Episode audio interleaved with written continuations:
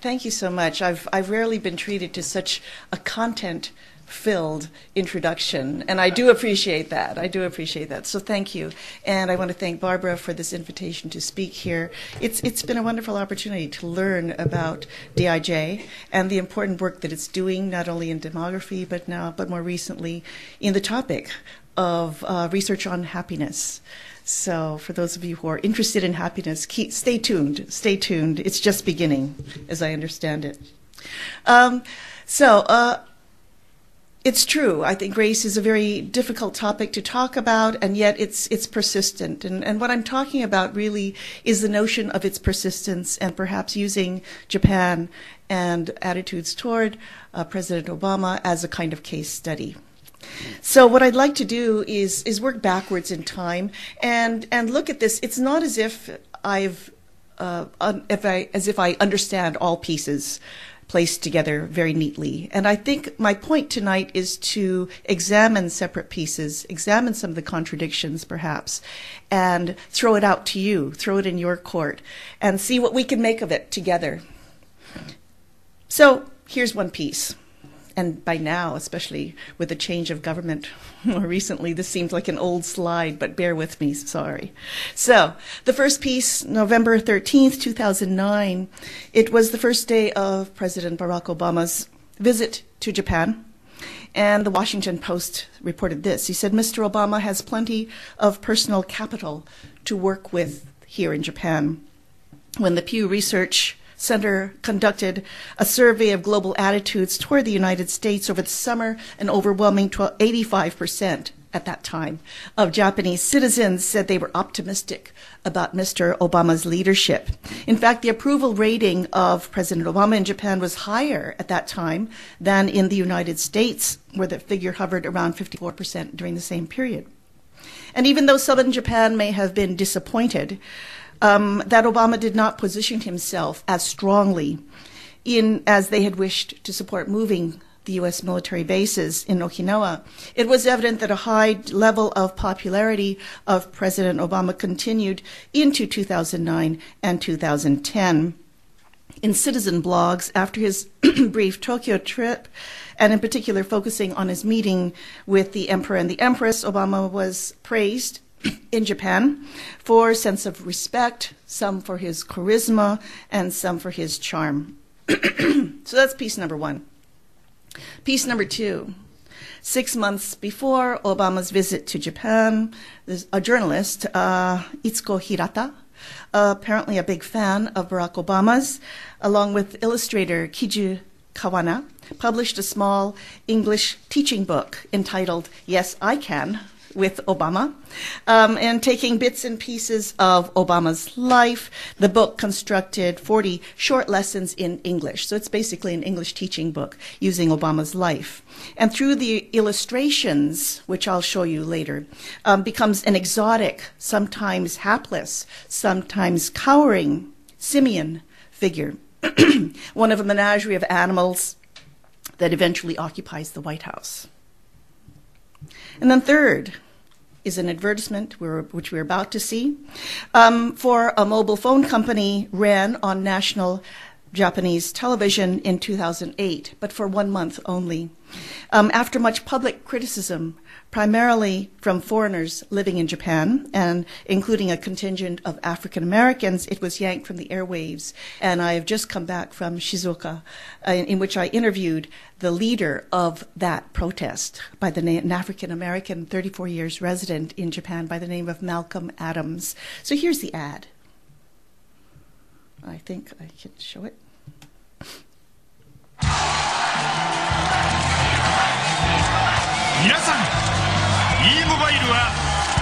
1980円。月々1980円で e モバイル同士なら24時間通話し放題。E モバイルにチェンジ。携帯革命。ありえない。E モバイル。Okay.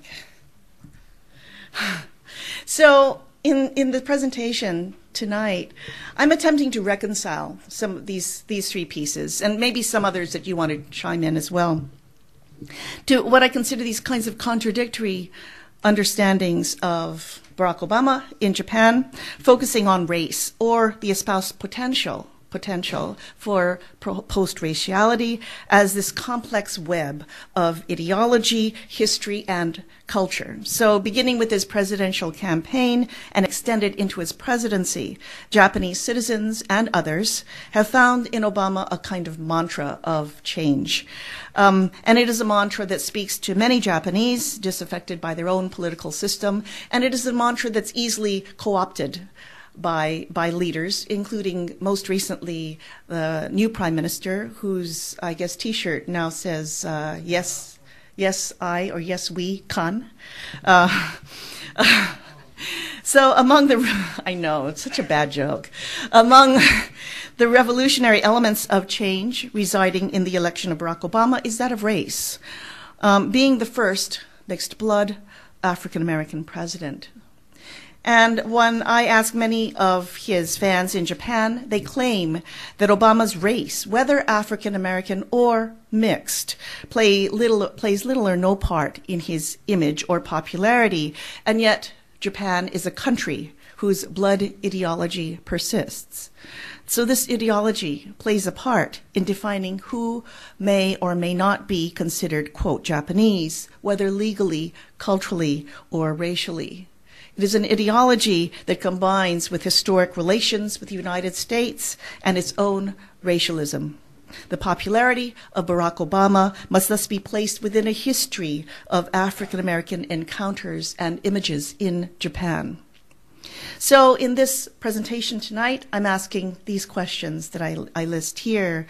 So, first, how is Obama's purported post raciality inflected by the persistence of blood ideology in contemporary Japan? How does race take, in this instance, take on different kinds of guises, whether vetted as commodity or nullified by humor?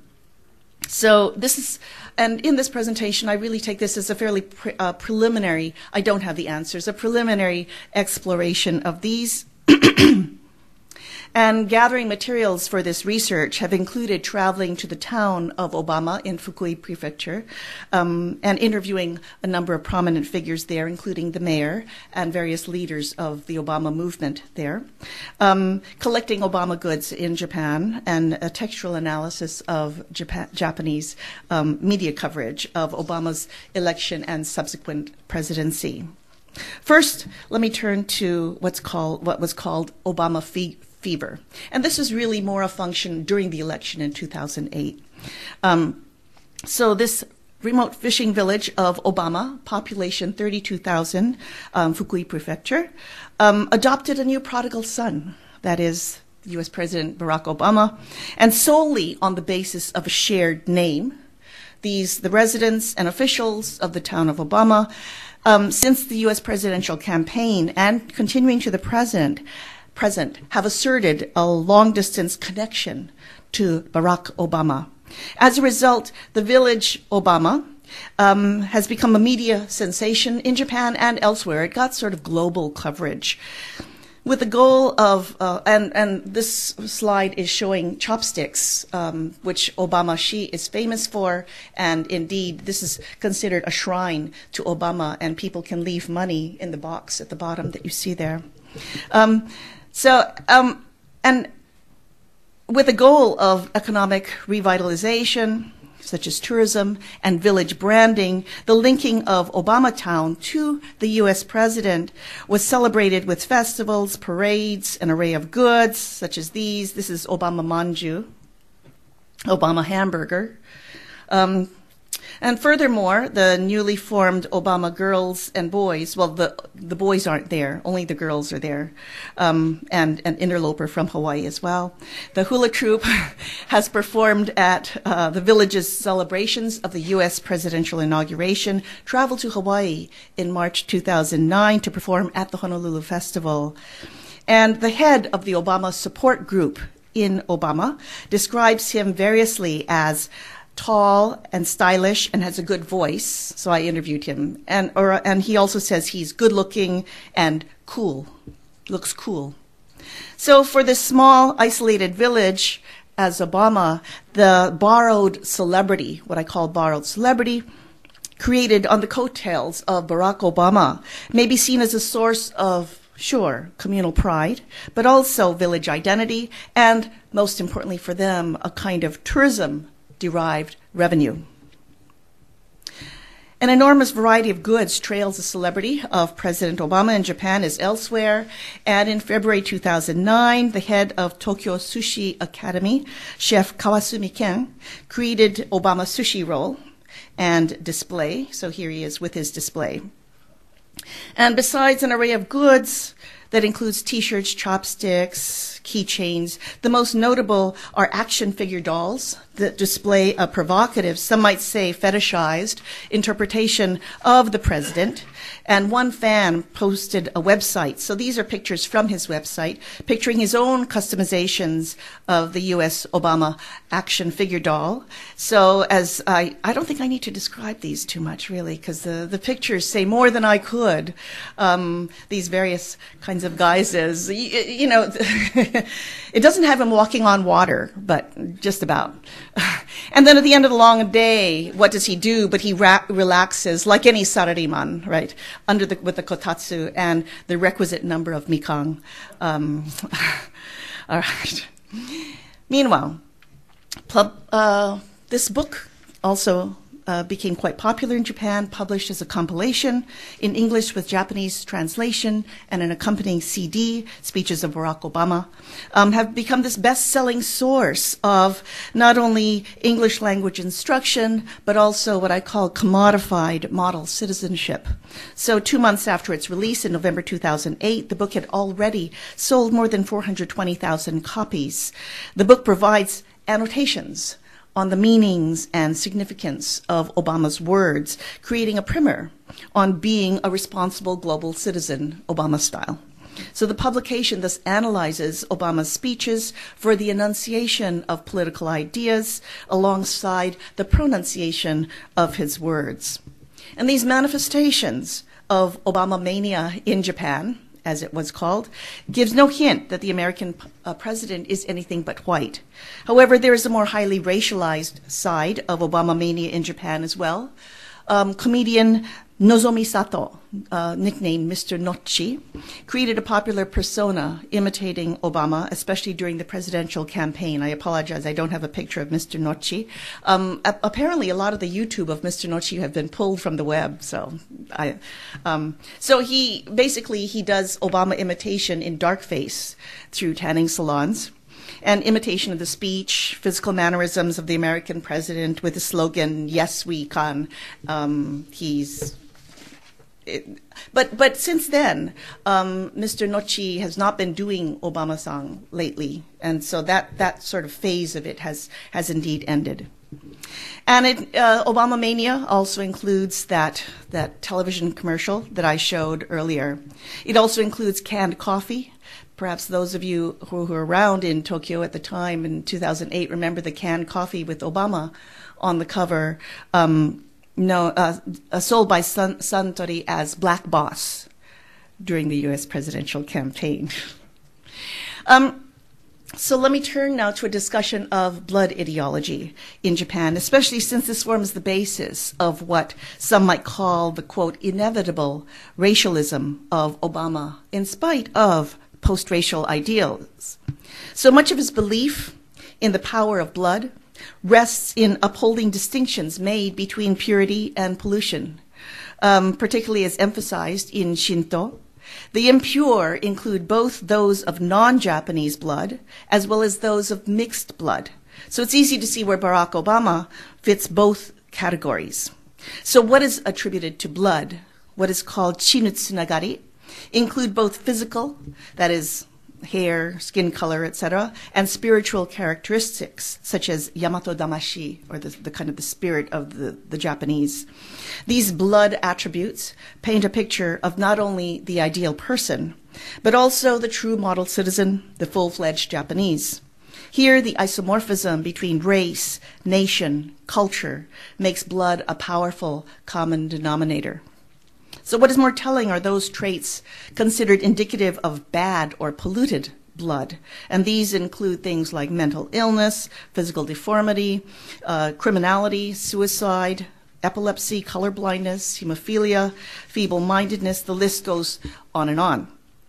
Japan is thus considered a Ketsuen Shudan, or community of blood, reinforced by geographic isolation, religion, economics, ostracism, politics, filial piety, and arranged marriages. So at the head of that community is the emperor, who derives his place through purportedly unbroken blood ties to ancestral ties, uh, uh, ancestral deities that had originated from the sun goddess. Um, within the blood ideology of Japan, the distinction between purity and pollution is not the only issue. Of equal importance is a hierarchy among different races, as determined by the color of the skin and the placement of Japanese within this hierarchy. So long before contact with Europeans or Africans, Japanese associated white skin with beauty, purity, wealth, and status. So darker skin symbolized the negation of these elements, although the exact components of that negation was not clearly drawn. These indigenous notions, combined with highly racialized Western ideas, so notions of scientific racism flourished in Europe and America at about the same time that the Meiji government of Japan sought to import uh, to Im- import Western ideas as part of Japan's modernization project. So notions of race thus came hand in hand um, with modernity, prestige, and power. Meiji intellectuals ascribed to an evolutionary array of cultures, with white skinned peoples on top, yellow skinned peoples in the middle, black skinned peoples on the bottom. On a physical level, and in the context of world power, whites were superior with their whiter skin, more specifically, a different kind of whiteness, as, as Tanizaki would talk about, and larger bodies. However, in a domestic context, Japanese skin and bodies were considered discontinuous with whites, and therefore not of a scale that could be compared with Japanese skin and bodies. In other words, Japanese skin and bodies were considered most appropriate for the particularistic conditions of Japan. Among Asians, Japanese considered themselves the whitest, and therefore the most racially and morally superior. Thus, in the larger scheme of things, Japanese, in contradistinction to other Asians, became a kind of near white. This hierarchical ambiguity held no place in evaluations of darker skin, including that of Pacific Islanders, Latinos, Africans, African Americans. There was no question that blackness was undesirable with its symbolic associations. Concomitantly, black skin in Japan indicated unequivocal lower status, reinforced by images of manual labor. Japanese also utilized another gauge of hierarchy that focused less on race and more on purity. This was the purported moral superiority of Japanese. As John Dower puts it, although Japanese felt that they could not always and necessarily claim physical or intellectual superiority globally, what they could claim was moral superiority. This claim of virtuousness was made on the basis of the pure blood based lineage of the emperor in combination with exceptional homogeneity of the people. By this line of thinking, to be of pure blood was to be moral, morally superior to others who could not make this claim. So Barack Obama, then, by virtue of his mixed race and his African blood, falls again doubly short. This kind of negative attitude toward blackness and mixed race shape any kind of interactions and images of African Americans in Japan. This is not to suggest that there cannot be African American heroes in contemporary Japan, especially from entertainment, sports, and fashion. Nor is it to suggest that in particular times there cannot be a certain, quote, cool quotient attached to African American cultural expression, especially through jazz, hip hop, and reggae. But it is to suggest that Japan's long history of uniqueness and, and ascription helped foster latent notions of racial uniqueness and implicit superiority in interacting with the West and its forms of racism and defining the world situation from late 19th century in racialized terms, Japan not only began to adopt racial ideas from the West, but also began to refine and elaborate upon indigenous notions. So the result of this history is a persistent and complex racialized distance perceived between Japanese and African Americans. This can be expressed in indigenous terms, relational terms, such as uchi and soto. These divides provide a kind of spatialized definition of affiliation and identity, helping conceptualize who or what might be considered a stranger to oneself. Note that Soto expresses only distance, but not necessarily hierarchy. Thus, a pedestal, putting someone on a pedestal, can be a distant position from oneself. The ironic and ambivalent workings of racialized distance can, be, can simultaneously place blacks on a high pedestal of cool global pop culture dominated by the United States and its African American heritage, while retaining a hint of their constructed simian presence. Here, the umbrella soto process works both to elevate and demean. In fact, it is this soto simian mix that is a blend that can be infantilized, sexualized, dehumanized, and, and or commodified that becomes the racialized trope of the African American image in Japan. And I'd like to hold on to this notion of the Soto Simian mix. It did not necessarily start out that way, in spite of blood ideology and notions of pollution that would lead to a conflation of Africans and African Americans. In spite of that, Japanese initially recognized the very distinct difference between the two based on their respective nationalities. Um, as Yukiko Koshiro explains, to Japanese eyes, African Americans, in contrast with Africans, were colored yet modern and westernized. In this, then, it was not race so much as nation and class that mattered. However, over time, as Japan gained a kind of confidence in its own ability to progress to, quote, a higher level of civilization, along with white Westerners, end quote, evaluation of African Americans gave way to more racialized beliefs. In this, to be modern was to accept the racialized, discriminatory attitudes of Euro America. This flip flop from wanting to join African Americans as fellow people of color to adopting a new distancing near white stance circumscribes what has been called Japan's dualistic racial identity. Those discriminatory attitudes, borrowed in part from white racist attitudes conveyed in earlier centuries, set the stage for ongoing productions of African American stereotypes, often characterized by simian undertones. The Soto simian blend can prompt desire as well as disdain, adulation as well as fear, placing African Americans at a distance from Japanese. Even when the cool of the counterculture of the 1960s and 70s combines with a mainstreaming of African American music as pop, and when that cool develops into heated frenzy over black um, superstars, there is still a sense of the ongoing soto distance, that kind of they're, they're not us, we are not them. Um, this is distance that can, that can potentially be broached through co-optation and commodification. One example rests in the English language book that I, I mentioned at the beginning of this talk, Yes, I Can, by Itsuko uh, Hirata. In some ways, much of the dichotomy that I'm discussing rests in the construction of the book. So this is the front cover of the book, but here's the back cover of the book. It's a cartoon drawing of a mo- baby monkey Obama smirking, wearing a t shirt that says, I can.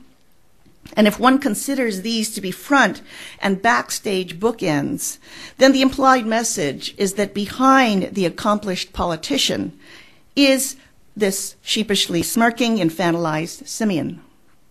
Between these two covers lie some of the books in more egregiously demeaning images, all with this kind of lurking simian presence. So here are some. Obama as a young boy living in Indonesia, being taught by monkeys. Obama as a cigarette smoking, basketball playing, liquor drinking, if you see, um, African American hood in hip hop clothing, although his oversized t shirt says Hawaii. Obama as a young man visiting his African grandmother, surrounded by animals. And the depictions of the relationship between Barack Obama and wife Michelle Obama, in fact, are some of the most arresting. Here you see Barack cowering before dominatrix Michelle and otherwise entirely infantilized in her presence. And then finally, you see Obama skateboarding to the White House. Um, and, and, and the reason for, to me, in my mind, for sort of looking at these quite clearly is to show ways in which the slippage into Soto racism always simmers, seems seemingly just below the surface. There is another alternative Japanese attitude toward African Americans, that of forging alliances between persons of color, um, that is, yu shokujin vis-a-vis whites.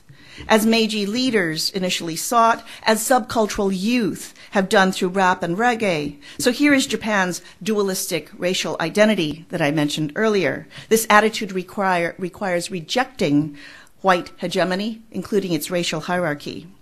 The possibilities of this attitude rest in larger contexts of alliance building and positioning in which Japan has engaged sporadically over the years.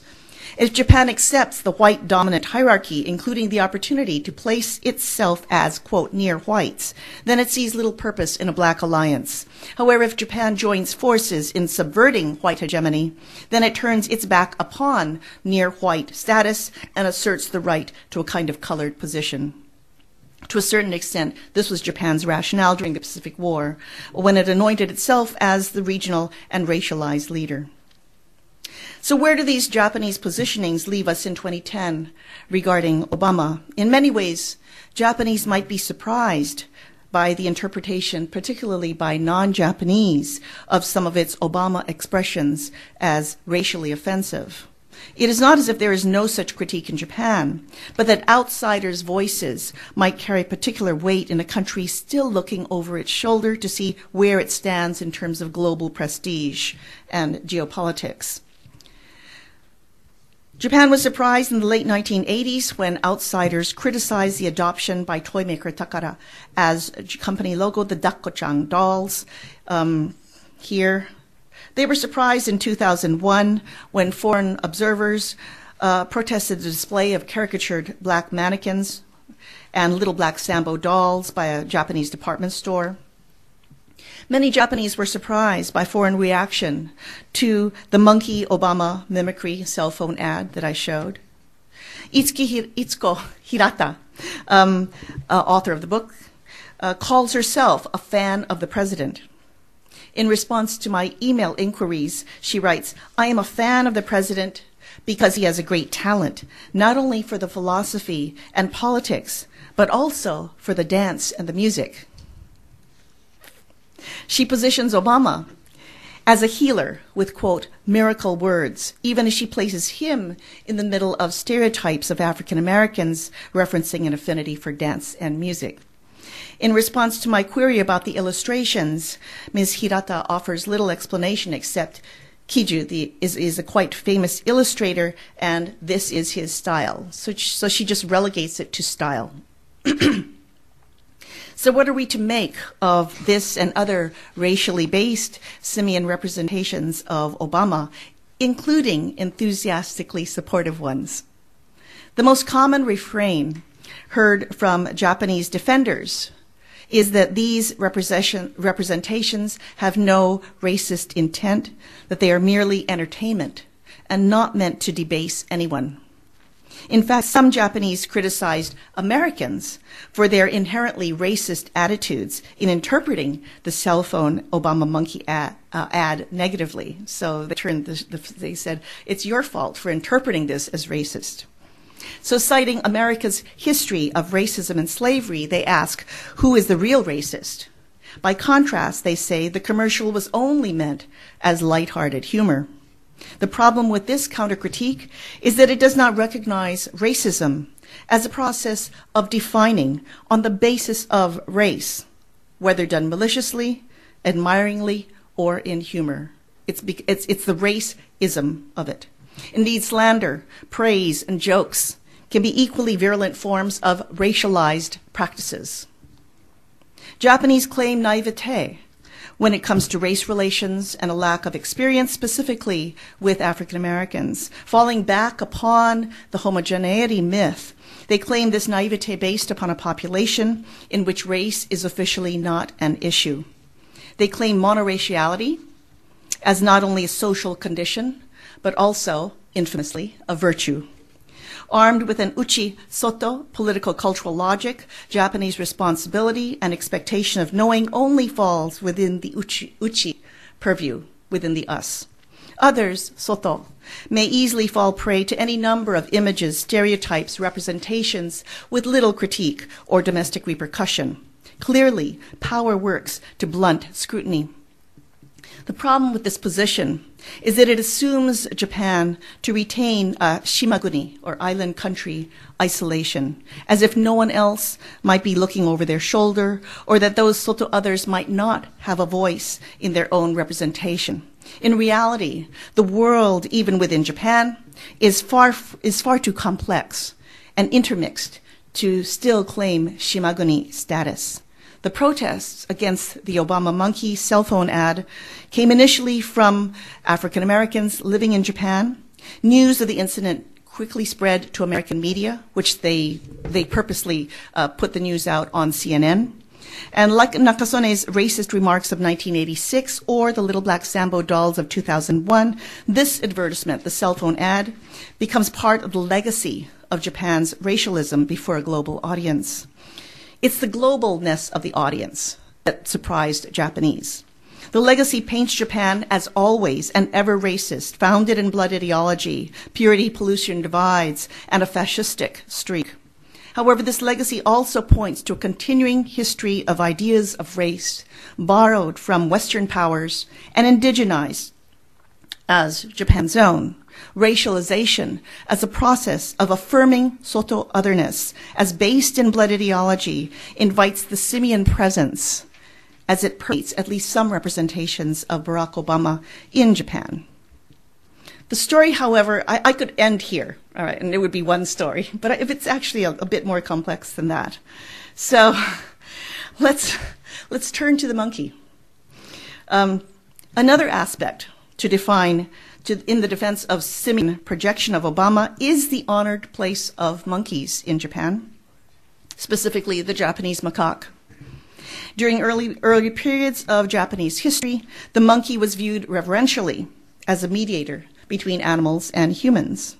As Emiko Ohnuki-Tierney explains, monkeys have been used as metaphors for Japanese in fundamental ways as social creatures exhibiting cooperation for survival joint ownership of resources with souls and personalities.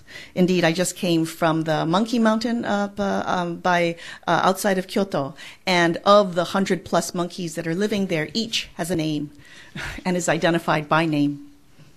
They are seen; monkeys are seen to have emotions, sociability, and the capacity for empathy. Uh, if you'll note, the cell phone ad ended with a monkey with a tear falling down, right? They, so monkeys imitate and perform comfortable on stage. In one television program I viewed in the 1990s, a monkey trainer was forced to retire an older monkey because of his increasing failure to perform well. So what, how do you, how do you let a monkey go is, is the question. The owners decided to do this, uh, much as one might handle a human employee. So basically he took the old monkey aside, sat him down, they shared, uh, they shared sake, and they left with, you know, arm in arm kind of thing. The ambiguity of the human monkey divides lies in the fact that monkeys share abilities that are considered a valuable part of Japanese society. They communicate, but do so non-verbally. They form affectionate bonds, yet make few demands. They are the ideal companion for many Japanese because of their silent co-presence. In the cell phone ad, as you saw, they even shed tears. The ultimate.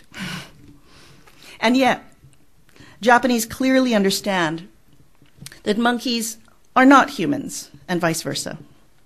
Except for those in the wild, every monkey has a human trainer. In fact, it is the monkey human interaction as faux equaled that becomes part of the public's fascination. As Ohnuki-Tierney explains, she says this Japanese are, are, aware of the simultaneous proximity and distance between themselves and the monkey. When they allow proximity, they view the monkey as a deity that is close enough to humans to be a mediator. When they are threatened and wish to keep the monkey at a distance, the monkey can, the, the monkey can be regarded negatively as a scapegoat. But yet a third option exists, which, which Ohnuki-Tierney doesn't really cover. Monkey as spectacle, as object of sometimes uneasy laughter that challenges basic assumptions of what it means to be human and Japanese. So this is monkey as uncanny. And indeed, this is the place of Yatchan and Fukuchan, two trained monkeys who work in a tavern, Kaya, uh, Kayabukiya, north of Tokyo. So here's a very brief segment from the CNN clip on. When you order a beer at Kayabuki Tavern, the waiter scampering to your table is in a monkey suit. A real one. From the hot hand towels to the ashtrays to taking your money and delivering your change. Five year old Fukuchan and 12 year old Yachan are working the tables, unlike thousands of food service employees who are expected to lose their jobs this year. It's a tough time for Tokyo's 160,000 red. Okay. Enough of that. We can we can continue seeing the rest of the CNN clip, but it's a little bit long, so I'll, I'll stop there. Um, in this in Japanese media coverage of these monkey waiters, the most frequently used adjective to describe them is kawaii or cute. Even cho kawaii, super cute. In fact, we may look to the concept of kawaii to begin to understand at least one aspect of Japanese racialism and the place of Obama within it. Obama, depicted as a monkey, miniaturizes him and makes him endearing. This is the entertainment argument rephrased. So if Obama as a monkey, though one might ask, who is his trainer supposed to be? So kawaii links up not only to the cute, but also to the pitiable, kawaiso. The list of what is considered kawaii ranges from babies, puppies, Hello Kitty, to smiling, benign centenarians. What these share is the elicitation of affect based in their neediness. So this is the affective labor. Here is where race plays a measurable card. Whereas African Americans may invoke fear or danger, they may be rendered kawaii if depicted as infantile, hapless, and vulnerable. Indeed, size matters here to reinforce the cuteness of the object. So this is the simian displacement drawn in Hirata's book, by which Obama is made into a small kawaii monkey. So what becomes a monkey most? Nothing less than a coat, tie, and cheering crowds by which he may mimic those in power followed by a tear to affirm just how near human he is. It's the uncanniness of it all, right? It is the sense of mimicry, of matter out of place, the racialized border zone that defines the simian presence of Japan's Obama. He may be, quote, good looking, tall, and, and cool, as described earlier, but as one observer told me, Japanese love his ears. Why? because it makes his simian vulnerability complete, especially as seen from behind. The monkey allows other possibilities as well. People in Japan may feel a greater sense of affinity, even intimacy, with a monkey than with a supremely accomplished person. A monkey represents the underdog with which Japanese publicly identify. This is Japan as victim, not victor. For some Japanese, a monkey aligns Obama with minority status, whether as African American or mixed. Obama's minority positioning allows Japanese to potentially connect with him more easily than if he were white. They connect with him as, a, as another person of color in a white dominant world. This proves tenuous ground for Japanese. Belonging to an alliance of coloreds suggests relinquishing one's earned status as honorary white. Here is the dualistic racial identity, again, a dilemma for Japanese. The cute factor works here as well, pulling the president down to the level of the people, placing within a frame of knowability that surpasses racial and even species divide. To admire and respect a leader is one thing, but to cherish a person through the kawaii frame suggests affective bonds. Here is how one Japanese fan I interviewed from Obama a town describes his relationship with President Obama. So this is what he said. He said, in all of Japan, I'm probably the only one wearing this, and he, sh- he his Obama shirt all day. I have it on all the time, all day. I'm like this all the time, whether I'm in Tokyo or Nagoya, all the time. Come to think of it, isn't he, that is Obama, the first American president to whom Japanese people refer to as son? Did we say Kennedy San or Bush San? We didn't, right? So only Obama San is called Obama San. I think Japanese people find it easy to relate to him. Not that he lacks dignity, but he just has that special quality about him. He's easy to relate to. This notion being easy to relate to is, um, is I think, becomes key to a personal relationship that acknowledges the pedestal of the position while asserting the approachability of the man. The word this Japanese fan and others often use to describe the feeling they have toward Obama is shitashimi, or intimacy. It is this ability to proffer intimacy through the common touch, as minority, even as monkey, that is the draw. So, in a social world in which ties are all important, ascribing intimacy to relationship with the world leader is no small feat. This intimacy transcends position, nation, race, and species. So, in her ethnohistorical study of monkeys and performance in Japanese culture, Ohnuki-Tierney suggests that monkeys' proximity to a human animal boundary, whether as mediator, scapegoat, or clown, makes it a reflective, reflexive mirror upon humans, and thus Japanese. So, this is a mirror that does more than reflect. It comments and critiques from the position of one who straddles inner, that is uchi, and outer, that is soto, worlds, human and animal divides, this world and the spirit world. If monkey may be seen as mirror in Japan, as Ohnuki-Tierney contends, then perhaps the uncanny accomplishment of the Obama as monkey image is that through simian simulacrum, he becomes an intimate. In short, he becomes quasi Japanese. This monkey plays multiply and ironically. That is simultaneously lowly animal and powerful president, cute infantilized presence and caring parental figure, teenage skateboarder and adult politician.